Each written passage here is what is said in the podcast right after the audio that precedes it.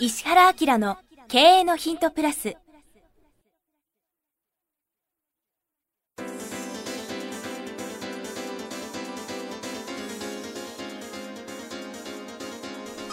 ポッドキャスト石原明の経営のヒントプラスは勝てるビジネスモデルや売れる仕組みの作り方。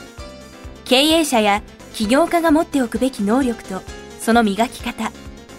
リーダーの育成や強い組織の作り方などについて経営コンサルタントの石原明がリスナーの皆様からのご質問に直接お答えする形でお伝えしていく番組です。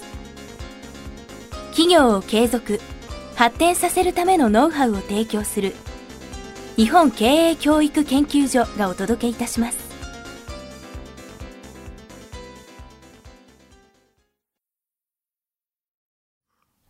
こんにちは、プロインタビュアーの早川洋平です。石原家の経営のヒントプラス。今日は第390回お届けします。石原先生よろしくお願いしまはい、す。よろしくお願いします。さあ今日は40代コンサル経営者の方からいただいています。はい石原先生、早川さん、こんにちは。いつも有益な情報をありがとうございます。起業前からずっと車の中で聞き続けています。46歳の九州男児の方ですね、はい。現在コーチコンサルセラピストなどの個人事業主や中小零細企業を対象にボランティア価格脱出のコンサルを行っています。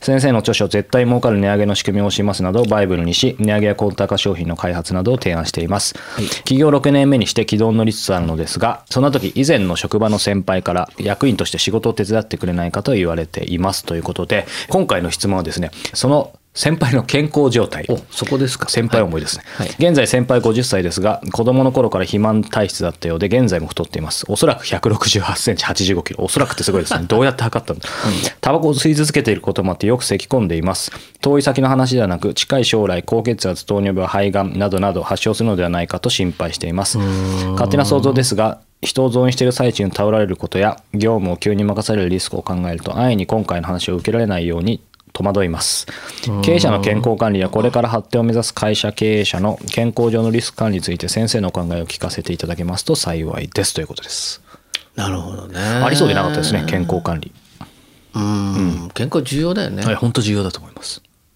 はい。なんか最近っていうかいろいろやってんだもんね。いろいろやってるって言いましたっけ？え、結構オタクに近いような要素もあるじゃないですか。そうですねまあ遺伝子検査とかだったりなんか栄養分析して自分は本当は何食べちゃいけないのか食べていいのかとかなんかそういうの調べたりとか。あのほらロングブレスあロングレーさんやってんじも5年ぐらいずっとやってますよね。やってるの？やってます。どうやってやってんの？まあ言っていいと思うんですけど、前見たあの映像。そう。あ先生見せてますよね。あれ誰にね見せても他のトップランナーの方にも力説してるんですけど誰も続けてくれないんですけどあれほど費用対効果の高い効果あるものないと思うんですけどね。俺ももう一回やろうかな。本当にこれ本編で先生に力説してもあれなんで後で先生が気が向いたら力説したいと思いますけど。わかったわかった。はい。まあ、僕は僕でいや、はい。あのねそのねまあ中小企業もそうなんだけど特にその大手の企業とかになった時にさあこっから頑張るって言った時に、はい。皆さん実は気づいてないんだけど、うん。健康を害してその仕事ができず、はい。夢半ばで終わるっていうのが結構あるんだよね。ニュース見ててもいますよね、うん。これからというかすごい人たちも、うん、ただあんまりそういうのってうん。頑張ってる人から見たら、まあ、その人はそうだったんだよねって言って自分にこう振り返ることがすごく少ないので、うん。だからそのまあ面白いことやっちゃうと夢中になっちゃって思考とか脳が体を置いてっちゃうんだよね。ありますね必ず。うん、だからそれをやっぱりその考えてバランス取んなきゃいけないよねっていう風な感じがあるけどね。うん。うん。うん。先生はでもね常々プラスでもプレミアでもおっしゃってますけどやっぱりもう逆にそこだけがもう仕事みたいにおっしゃってる部分ありましたよね。もうん、抜成功けてるから。曲線を囲碁校にも書いてるんだけど時間経営ってさ基本的にはスケジューリングだから、自分が何かしようと思ったら先に先にその予定を入れるっていう発想が実はすごく重要なんだよね。だから僕のタイムマネジメントっていうのは成功曲線を学校の中のタイムマネジメント通りに実はやっていて、うん。例えばこのポッドキャストもさ別に僕今日ポッドキャストって覚えてないもんね。でもスケジュールは僕が決めるんじゃなくて秘書に決めさせてて、秘書が決めるスケジュールに僕を乗っけていくわけよね。うそうですよね、うん、それで、まあ、それそれがすごく重要なのはさみんな自分で自分の時間をマネジメントしようとするから、どうしても理性と感情で感情の方がフライングをしていくんだよね。だけど冷静に考えた時の自分の方が大体まともな決断するんですよ。まあそうですね。うん、だからそれを約壊さないように秘書に伝え、うん秘書が僕の冷静さを担保しながらいろいろスケジュールを作ってくれるってなった時には、感情よりも冷静さがベースになったスケジュール管理ができるんですよね。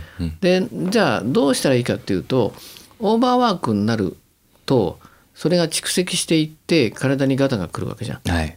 ね、あるいは食べるものもそういうもので脂っこいものを食べれば食べたなりに体にいろんなものが来るわけじゃんねだからって油分全部抜いたらパサパサになっちゃってよく分かんなくなるんだけどだからおおよそこういう枠組みがいいんじゃないのっていうのを決めたらさなるべくそのスケジュール管理でうん僕はいろんなことをルーチン化していくうんわけだよね。うんそうすると健康管理に至ってはさもうその最たるもんでたくさんのことをやれば体にガタが来て大変なことになるわけだから先に先にそうならなくてもいいようなスケジュールを決めとくわけだよね。だからまあ変な話誰かと結婚したいって思ってその結婚相手といい感じになりたいって思ったらさ接触の回数を増やすしかないわけでしょ？うん。ってことは大体まあ月に2回は必ず会おうねっつってそのスケジュールをちゃんと決めといて、そのスケジュールを踏んでいけばよっぽどアホなことを叫ばない限りはうまくいくじゃん。うん。でそれと全く同じような発想で、うん。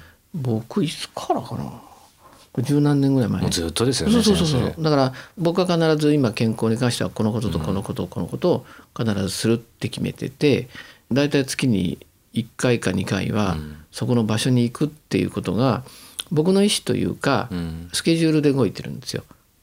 だからまあ変な倒れる前に倒れるはるか前にメンテナンスが入ってくるっていう感じになるしだよね。うん。でもそういう意味では確かに、まあ、一発回答に近いですよね本当に成功曲線に書いてたように、僕もそのおかげでまあうんそれやっぱやってますよね。それもうい入れとけばいいだけの話ですからね、まあ、結構乱暴な言い方すると。そうそうそう。でそこから、まあ、スケジューリングってすごい面白くてスケジュール入れることによって仕事をそこに置いてかなくて済むっそうなんですよね。ていうことだよね。勝手にやってくれるから気づいたらあ今日針の日だったとか。そうそうそう。だからそれがだからあるレベルを超えたらだいたい自分でやると理性じゃなくて感情が暴走し始めるから、やっぱ人をかませた方がいいよね。そうなんですよね、誰かアシスタントのやってもらうとか。また取るの面倒くさいですからね毎回自分でね。そうですね。だからそそういうふうな中にはめ込んでしまえば結構いいんだけどな。というあとははい。あれだよね、そのはめ込む中に 専門家のはい正しい意見を聞くっていうのも入れてしまえばああそうですね。よりよくてっうんていうことやね。うん。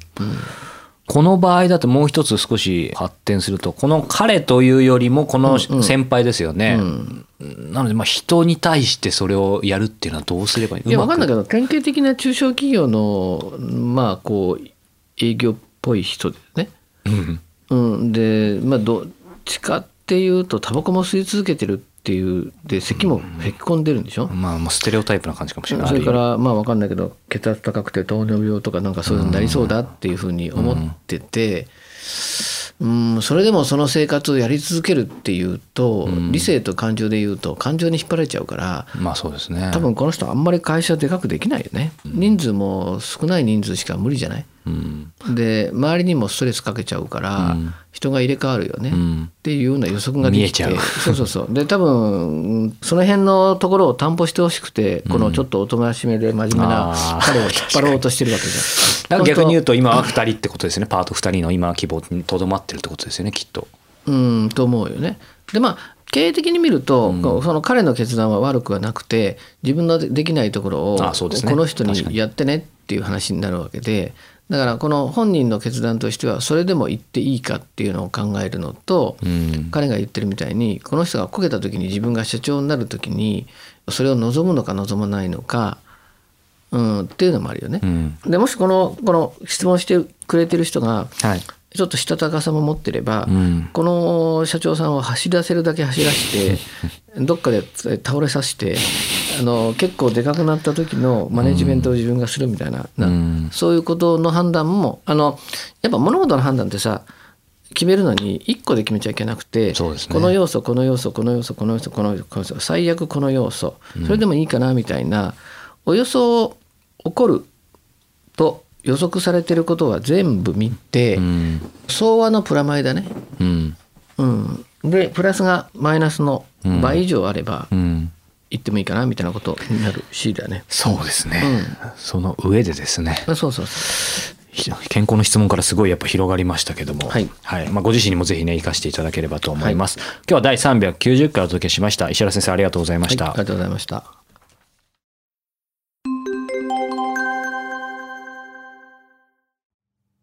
番組よりお知らせがございます。当番組は第1回より無料で公開しておりますが、番組回数の増加により、ポッドキャストの登録数の上限に達したため、iTunes やポッドキャストアプリで、すべての回をお聞きいただくことができなくなっております。ウェブサイトでは第1回からすべての回をお聞きいただけますので、ウェブサイト石原明 .com のポッドキャストのバナーからアクセスしていただき、経営のヒントプラスをお楽しみください。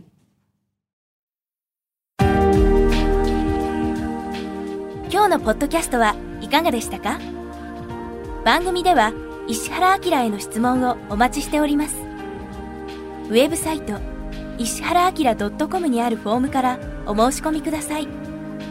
URL は www.ishihara www.ishihara-akira.com www.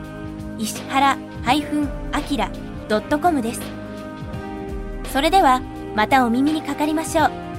ごきげんよう。さようなら。